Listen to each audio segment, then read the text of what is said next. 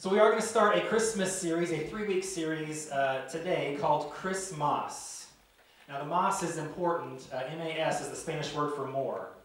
So, we're, what we're going to do in this series is look at how Christmas can mean more this year, or look at more of what Christmas really means. And I think in a church, you're going to typically hear this. It's not about the gifts and it's not about all the stuff. It's about Jesus, and that's true. But even when we say that, there's more to it than just Jesus. So, what does that mean? So, we're going to get sort of into the depth, and I will give a disclaimer. Uh, well, probably all three weeks. We're going to get fairly deep. Okay, I don't do this that often. I don't, I don't know if I've ever gotten as deep as we're going to get today. Just a heads up. What? So put your thinking caps on, get your notepad out. We're going to talk. We're going to list several pretty deep theological terms. And I, again, I don't normally go there, but I found this resource. This will just show you how, uh, how much of a nerd I am. Uh, so I like reading a lot. And so one of the books I got for fun, uh, the book was called The Incarnation of Christ. I just, it's not for study material. It's just, I thought, that sounds cool. I want to read about that. This is like back in June and July. So as I'm reading this, about what the birth of Jesus means and the depth of the meaning and how it just inter- interweaves through all of Scripture, I thought, this is, I need to share this with somebody. And so I started highlighting the book, and it's got all kinds of colors in there and all kinds of notes in there. So basically, from that resource is where this series sort of birthed, where it came from. Uh, this idea of Christmas means more than we many times realize or think that it does. So, Christmas is this series. So, I, I want to start out with this question. Just think about this for just a second. Uh, are there unknowable things? Are there things in the universe, in your life, that are just unknowable? They're just above your realm of knowledge. You will never be able to study enough, or know enough, or learn enough, or get enough. Will never discover enough to really know the true nature of certain things. There's a quote I wanted to share, and it's from a very famous Donald from Washington, D.C. Not the one you're thinking of, all right? Um, Donald Rumsfeld was the United States Secretary of Defense back in the George W. Bush era. And in 2002, when they were trying to find weapons of mass destruction in Iraq and had not found them, he was at a press conference, and one of the reporters was saying, Hey, what do you think about all these reports that nothing's been found, that you don't know anything?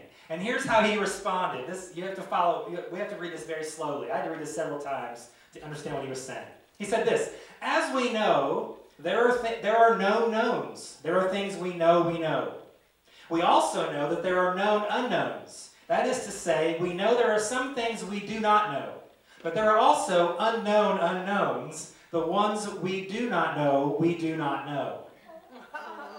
I mean, how much Washington gibberish was that just there? I mean, that was a lot of nothing right there. What he's saying is there are some things, because the, the, the question from the reporter again was, what do you think about the reports that you don't know anything, that you've not found anything? He said, well, we don't know what we, what we don't know. There, we maybe haven't discovered them yet, but we don't know that until we've kind of covered every square inch of that nation. We've gone to every bunker and every mountain, and covered every hill and valley, and not found them. Then we'll know what we know, and we'll know what we don't know. But he said, right now, we don't know what we don't know yeah, so even explanation was more complicated. But in many ways, God is like that. In many ways, God is, or at least seems, unknowable. He seems too big to even comprehend. He seems too vast to wrap our minds around. And even if you can sort of kind of know him a little bit, he just seems very um, unrelatable at the very least. And there's a lot of reasons for that. And that's really a main reason a lot of people reject faith it's, well, there's just too much there. There's just too much to wrap my head around. I can't understand it, therefore I choose not to believe it. And I would say that's a pretty weak argument, to be honest, because there are a lot of things we don't, I don't understand all the laws of physics, but I believe them. Okay? So we do it all the time. But with faith specifically and with God in general, we say, well, I can't know Him, so I won't believe in Him. But here's, let me just list a few reasons for a few minutes about why God seems unknowable. First of all, by nature, God is eternal. I can't relate to that at all. I mean, you look at the very first verse of the first book, in the first chapter of the Bible. In the beginning, God created. So at the very beginning of the story, God was just there. He, he was there before anything else was. So there's questions like, where did God come from? How did God get here? And then this is a good one. How old is God? Well, he's eternal. He doesn't really have an age, so I, I, can answer that one for you. Where did he come from? How did he get here? He just was. he, eternal, by definition, is it just there's no beginning, no end. So he doesn't have a start date. He, it's not like day one of God, poof. Like no, when think, when there was nothing in before Genesis one, God was already there in the nothingness. God existed. He is eternal. I can't relate to that. I can't wrap my head around that completely. God seems very unknowable in that way. But also, God is, is also self-existent. Okay, God is self-existent. There, there, let me give you a term here. If you have your YouVersion Bible app, it's in there. The, the theological term for that is aseity. A-S-E-I-T-Y. Aseity. God is just self-existent. He needs nothing and no one to exist. He just exists on his own. And that's kind of how we're introduced to God in Exodus 3. Uh, Moses is in the wilderness and he sees this burning bush and he approaches it and, this booming voice speaks to him and calls his name Moses and he realizes through this conversation it's God. They have this they have this conversation and, and God commissions Moses to lead his people out of Egyptian bondage. And so Moses tries to make excuses about why he can't and why he shouldn't and why he may not do this. And one of them is, well, what's your name? If I tell them God spoke to me, who do I tell them? And God reveals himself to Moses by saying, I am that I am. That's pretty mystical sounding, but it's this aseity, it's this self existent nature of God. He is, I, I just am. I just exist. Not because I was born, not because someone created me. I don't have a start date, I don't have an end date. I just exist. That's who I am. That's who you should tell them is sending you. And as confusing as that sounds, that makes God seemingly unknowable, his self existent nature. And I came across this this week, this idea. Uh, it is impossible for God not to exist. Just think about that for a second. It's impossible, therefore, if God is self existent, not dependent upon anything or anyone to exist, but with his eternal nature, it is impossible for God, therefore, to not exist. It's a pretty interesting idea, but it makes God seem unknowable, too vast to comprehend, too much to take in. And then we talk about this idea of the glory of God. It makes God seem very unknowable. The glory of God. So when Israel is escapes Egyptian bondage, they kind of camp out at this mountain where they think that God lives at the top of this mountain. And they think that because they look up there and it looks like the top of the mountain is just always on fire. And in Exodus uh, 19, it describes the scene like thunder and lightning and smoke coming down from the mountain, and it's kind of a scary thing. And through Moses, God even tells his people, Don't touch the mountain or you'll be stoned to death. That's like, even before the law was made, that was really the first law of God. Don't touch the mountain where I live because it's a sacred, it's, it's a sacred sort of place. You can't handle it. It seem, makes God seem very unknowable. But Moses, being the guy that he was, later on in Exodus 33, he says this to God. He says, God, show me your glory. Like, I, I hear about it and I sense it in certain ways. Show me your glory. And God's response to Moses is interesting, and again, making God seem unknowable. He says, No man can see God and live. He's saying, Moses, I would love to, but it would kill you, so for your own sake, I'm not going to do what you're asking. He says, No one can look into the face of God and live. You will die because of the vastness and the greatness of my glory. So God does some, he kind of throws Moses a bone because he's kind of, you know, his guy. He says, Here's what I'll do. He says, Come up here on this part of the mountain into the cleft of the rock, and my glory will pass by you. But so that you don't you're not consumed by the greatness of my glory, I'm going to hold my hand over you as I pass by the opening and then, once the full face of my glory has passed by, I'll remove my hand. And so, the King James Version, I believe it is, it says that Moses got to see God's hinder parts. I'm just thinking that's weird that God let Moses check him out. I just, you know, I just always find that weird to me. Like, you really let a dude check you out from behind God? That was the, how you thought that would work. But he did. Uh, but he says, You can't see my face or you'll be consumed. You'll like be a crispy critter right there. But you, can, you can see kind of the, the, the rear view mirror of my glory. So he does that. So here's how powerful God's glory is Moses sees like a very small image of sort of the back part of God, and just that alone when he comes down from the mountain, his hair is white, his face is glowing brighter than the sun, so much so that people can't even look at Moses. They're going to go, they're like, dude, whoa, tanning bed alert. You know, what's going on here? So he had to wear a veil over his face for a while while the sort of the glory left his countenance. Just from seeing sort of a peek of a peek of the back of God caused that to happen. That's how big God is. That's his glory revealed. So God's glory makes him seem uh, pretty unknowable. I can't relate to that. How, how can I know a God that I can't even look at without possibly dying? So then we get to this other idea, and that's the holiness of God. The holiness of God seems to make God very unknowable, very unrelatable as well. We tend to think of the holiness of God as sort of purity, sort of perfection, and that is an aspect of the holiness of God, but really the word holiness is talking about God's transcendence. That God is unlike anything or anyone that has ever existed. And by his nature, his eternal nature, his self existent nature, that's true. But that's what the holiness of God really is. God is transcendent. God is greater than anything and anyone. There is an otherness to him, there is an uncommonness to him. Nothing can even come close to equaling him. That's what the holiness of God really is.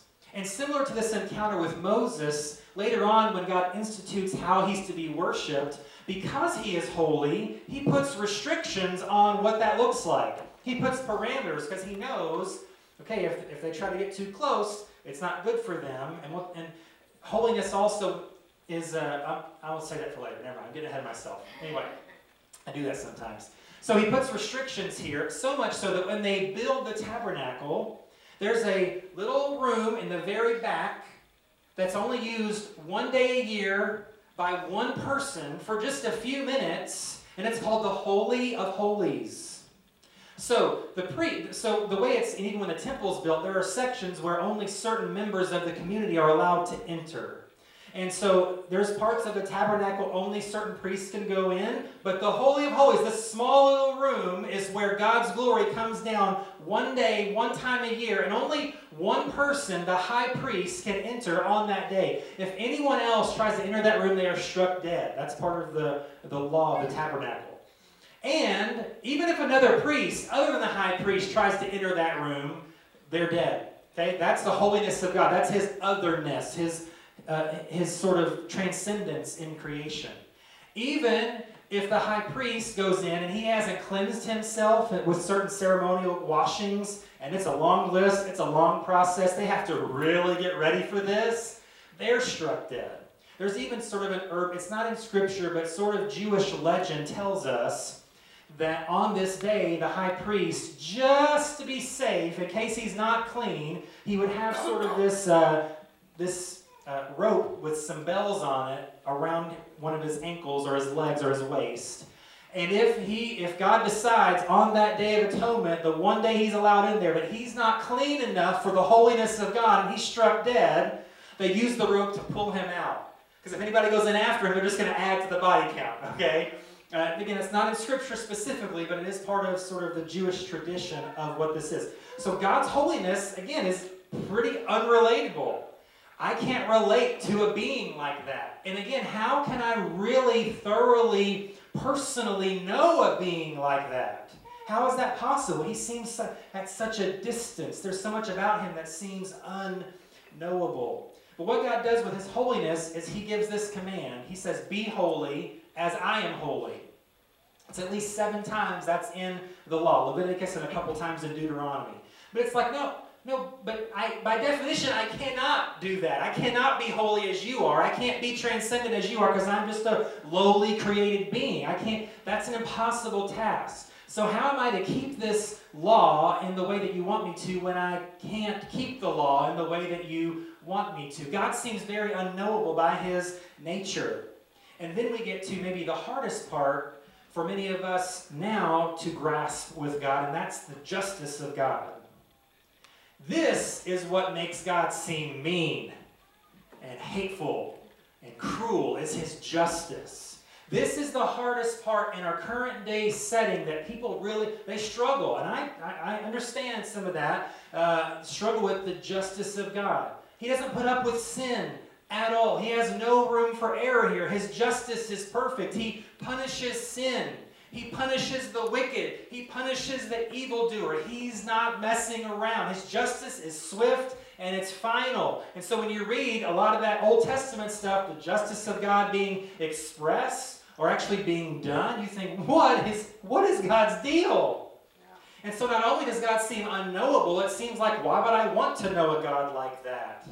Like, yeah, I get that he's holy and perfect and pure, and so therefore, by his nature, he has to punish sin. But man, he seems really angry most of the time. He seems like he's really got problems. He needs to go see a therapist or something. I don't understand. What, what is God's deal?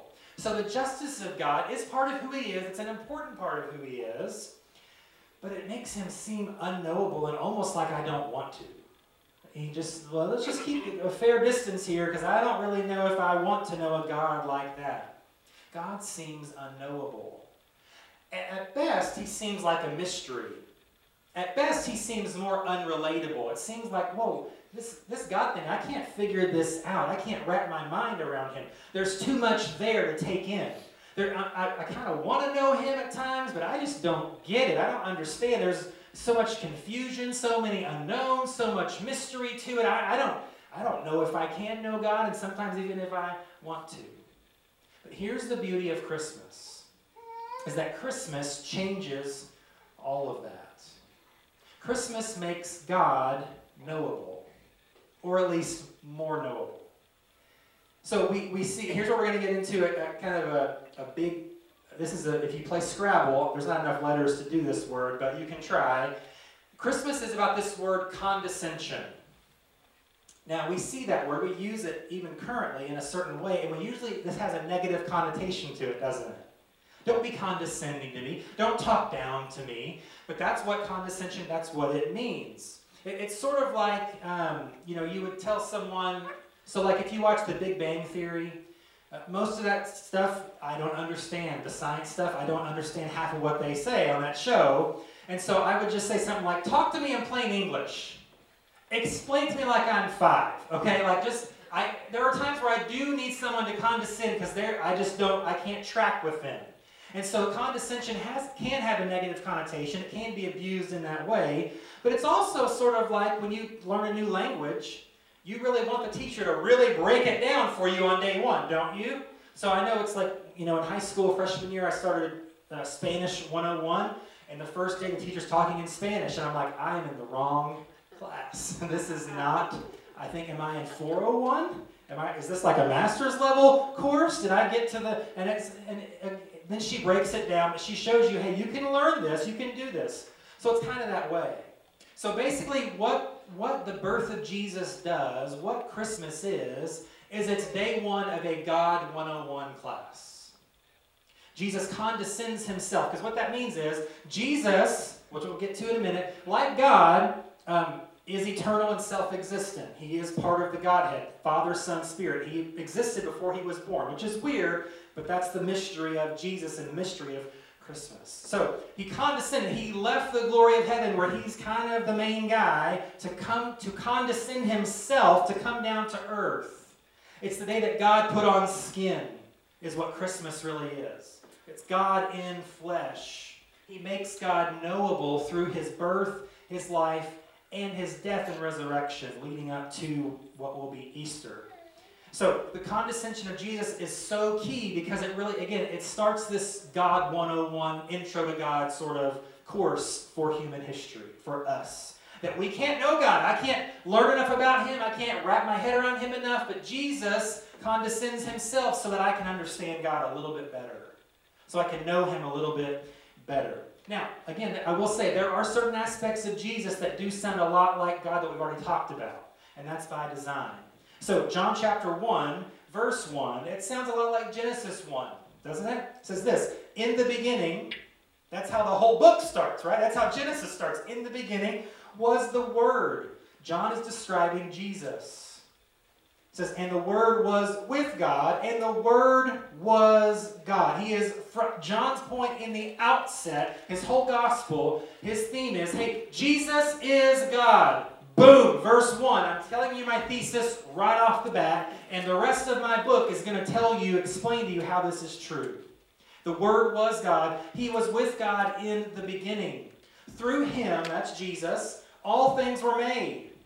Without him, nothing was made that has been made. In him was life, and that life was the light of all mankind. So, John again is trying to show us some of the same characteristics of God that make him unknowable. Jesus possesses those as well.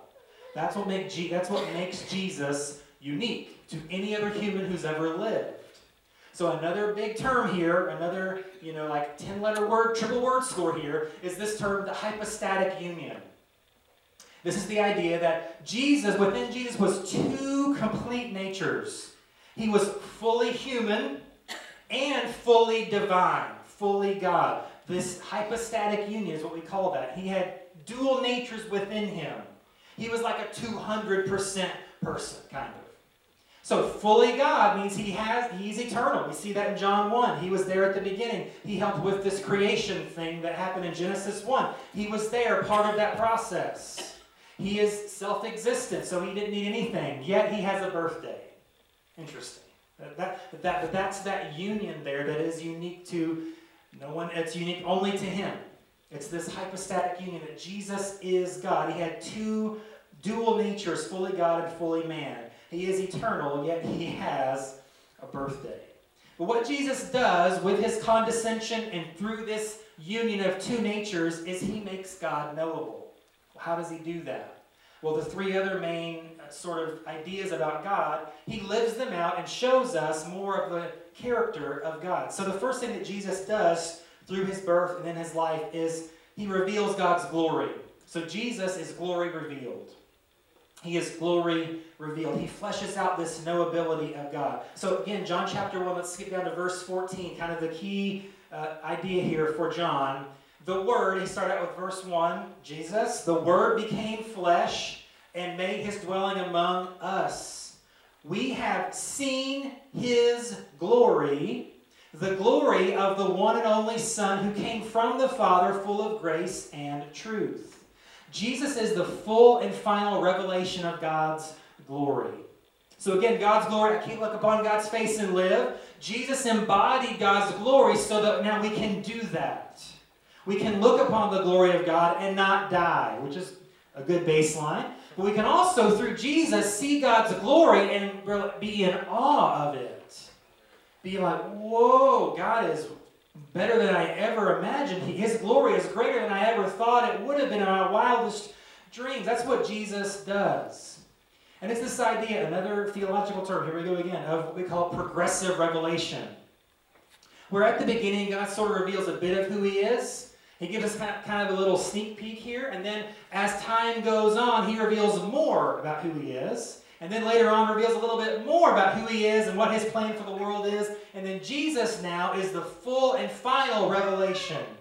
There is nothing else that God needs to say or explain about himself because Jesus does it. That, that's the key. That's the beauty of the life of Jesus. And what starts with his birth at Christmas is that he's the full and final revelation of God. God has now completely explained himself as best as he ever will because he sent his son, God with skin on, to be the final puzzle piece to figure out God. He is glory revealed.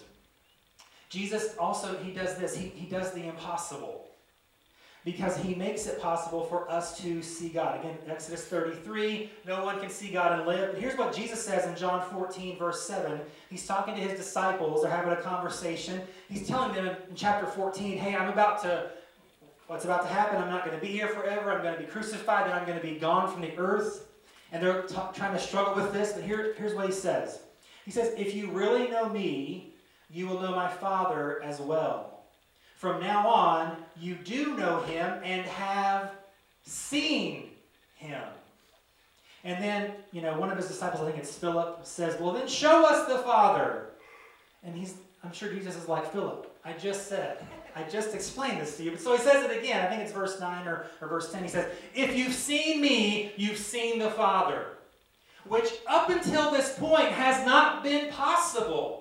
If I truly see God, I'm dead. That's what that means. Either I saw his glory too much and I couldn't handle it and my body gave out, or I'm already dead and then I see God in his glory in heaven where I can then handle. Jesus says, No, while you're here, alive and well with me, you're seeing the Father. He's making the impossible possible. He is the glory of God revealed fully and finally. He is the glory of God personified. The second thing that God or that Jesus does, that the birth of Jesus does, is it reveals more about God's holiness. So Jesus is God's holiness revealed. Again, like God, Jesus is transcendent, he is uncommon, but he gives us a clearer view of what the holiness of God really is.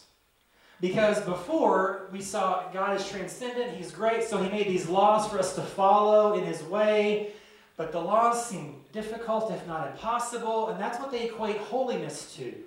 Holiness then becomes about obeying the law, following the rules, being pure, both inwardly and outwardly.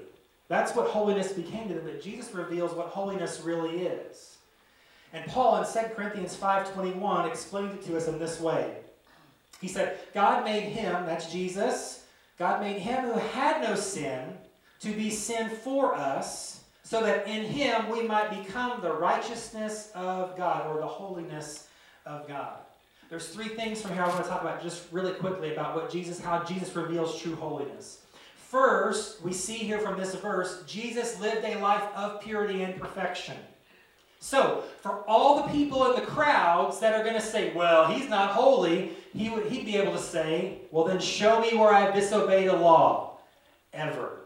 So, for the religious crowd, for the skeptics, for the doubters who are, holiness is about keeping the law. It's about keeping the law. It's about purity and perfection. Jesus crossed, crossed that T and dotted that I, really for them in one way, to say, hey, no, I, I am fully keeping the law.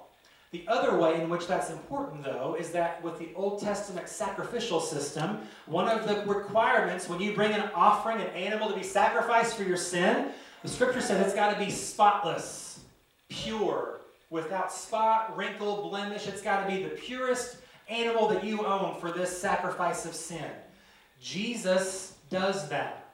So his sinlessness is important because without it, his sacrifice doesn't really mean anything. When you equate it to the Old Testament covenant law, he had to be a spotless lamb.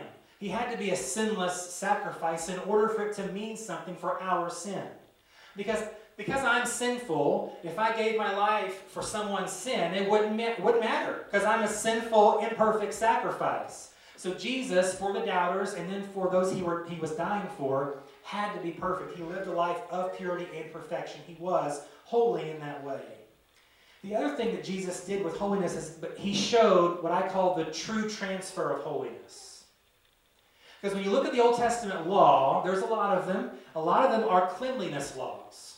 What you're going to see here is a transfer of holiness. If I am clean, I've kept the law, but I do certain things or touch certain things that are not clean. So, for instance, a dead body is considered unclean. So, if I right now am pure and holy before God, but I touch a corpse, that uncleanness has now come to me. I am now unclean. I am now unholy. And there are all sorts of other things in which that is true. But what Jesus does is he turns that on, his, on its head to show us what holiness really is. Because here's what Jesus did that drove religious people nuts. Is he claims to be holy and pure, he claims to be from God, but yet he touches lepers to heal them. A leper is unclean. So much so, they have to have their own colony so they don't make other people unclean. If you get too close to someone with leprosy, you're now unclean. And it might spread to you. So you have to go outside the camp for so many days and wash yourself for so many ways, so many times. But Jesus shows us no, no, no, no. You, you think that if I touch something that's unclean, now I'm unclean. But here's what Jesus does He says, If I, who am holy, touch what is unclean, I make it clean. That's where the miracles of Jesus are so powerful. He's touching blind people, He's touching the lame, he's, he's ta- he, he touches a woman that had a bleeding issue. That is very unclean. He can't do that. He, but he did over and over and over. And what he showed is I'm not becoming unclean by what I touch, but what I'm touching through holiness then becomes clean. And that messed with so many people's mind. It messed with so many of their preconceived thoughts about what holiness really is. But he's like, no, I'm, I'm kind of bigger than that. So Jesus sets up the scene for what's going to happen after him, where, hey, this message is not just for this group of ethnic Jews, it's for the entire world. And so then in, in uh, Acts chapter 10, Peter has a vision on a roof of this huge blanket full of unclean animals, unclean food. And in this vision, God says, kill and eat. And Peter, thinking of holiness in the traditional way, says, No, I can't. It's, these are unclean animals. There's like a pig and other shellfish and things like I can't touch those or I'll be unclean. And God says, What I have said is clean is clean. Kill and eat. And then he does that because then he follows that up with, Hey, there's a non Jew named Cornelius who is curious about Jesus. I want you, Peter, like the leader of the Jewish people, okay, like the number one head honcho, I want you to go talk to this unclean Gentile, go into his home, eat his food with his family, and tell him about Jesus. And Peter struggles with that. That's why God gives him this vision. He's saying, hey, this thing is bigger than that. Holiness is not just about outward cleanliness. It's not, it's not just for a certain group of people, but God wants this to be revealed, He did it through Jesus. And really, the most important thing that Jesus did in revealing God's holiness through His life and through His death is He showed us that we truly cannot be holy. And that was the point of the law. That's what, that's what Paul says in Romans. The point of the law is to show you your sinfulness. The point of these 613 plus laws from the Old Testament are to show you you cannot be holy on your own. You can't work hard enough. You can't do enough things. If you try, you're eventually going to fail. So Jesus came and his death gives us power over sin. It gives us true holiness. Now, it's not power over sin so that we'll never sin. So don't misunderstand that. But the power over sin is that so when we do sin, Jesus is the full and final sacrifice for sin. It is through him. I don't have to do any other sort of works. I don't have to bring any other sacrifice. There's nothing else that will take the place. Jesus is the perfect, spotless Lamb who reveals the true holiness of God. It's holiness revealed. And that leads to the third thing that Jesus reveals, and that is God's justice the scary part of God, the unfun part of God, the part that makes us kind of shiver in our boots, the, the part of God that makes us a little bit afraid of Him. God's justice, His punishment of wicked, and the people that do wicked. The justice of God was revealed through Jesus, and we see that in Isaiah 53, prophecy about Jesus 600 years before He's born. Isaiah says this, chapter 53, verse 4 Yet it was our weaknesses He carried it was our sorrows that weighed him down. And we thought his troubles were a punishment from God, a punishment for his own sins. But he was pierced for our rebellion, crushed for our sins. He was beaten so that we could be whole. He was whipped so we could be healed. All of us, like sheep, have strayed away. We've left God's paths to follow our own, yet the Lord laid on him the sins of us all. So what started in a manger in Bethlehem then led to 30 something years later, the whole point of this rescue mission was for this sacrifice to be revealed. And it revealed the justice of God. Because what Jesus did on the cross is he, as Isaiah predicted, he bore our sins. He bore our punishment because God must punish sin, and so he did. Now, it wasn't just the one day of the year when you bring an animal sacrifice. It wasn't when you bring the right kind of offering that God will overlook your sin or forgive it. No, through Jesus, He did it once and for all. The one time sacrifice for all of the world. On the cross, Jesus bore our sin. He became sin so God's justice could be satisfied. Because God has to punish sin, so He did through His Son. and God's grace can then be extended to his people. So here's the good news you don't have to carry your sin because Jesus did on his body on the cross. You don't have to fear punishment for your sin because Jesus has already been punished for your sin. So when we say, Jesus, I accept that exchange, your life for mine, your sinlessness for my sin, your death for my life, that's what makes everything different in your life. Because we understand I don't have to fear punishment for my sin because Jesus was already punished for my sin. You don't have to die in your sin because Jesus already did that too. He became sin. The one who knew no sin, the one who was perfectly holy, perfectly pure, became everything bad about you and me on the cross. He paid the penalty. God must, must punish sin, yes, but He's already done it. He's already punished sin. He doesn't have to do it again and again and again. Now, we repent of our sin, yes, but that's a reaffirmation of what we've already affirmed through the death of Jesus, that I accept that sacrifice. And so Jesus has already done that. That's good news this Christmas. The fact that God seemed unknowable for so long, and for so many that are apart from Him, He seems unknowable, but through Christmas, it started this process of knowing God more.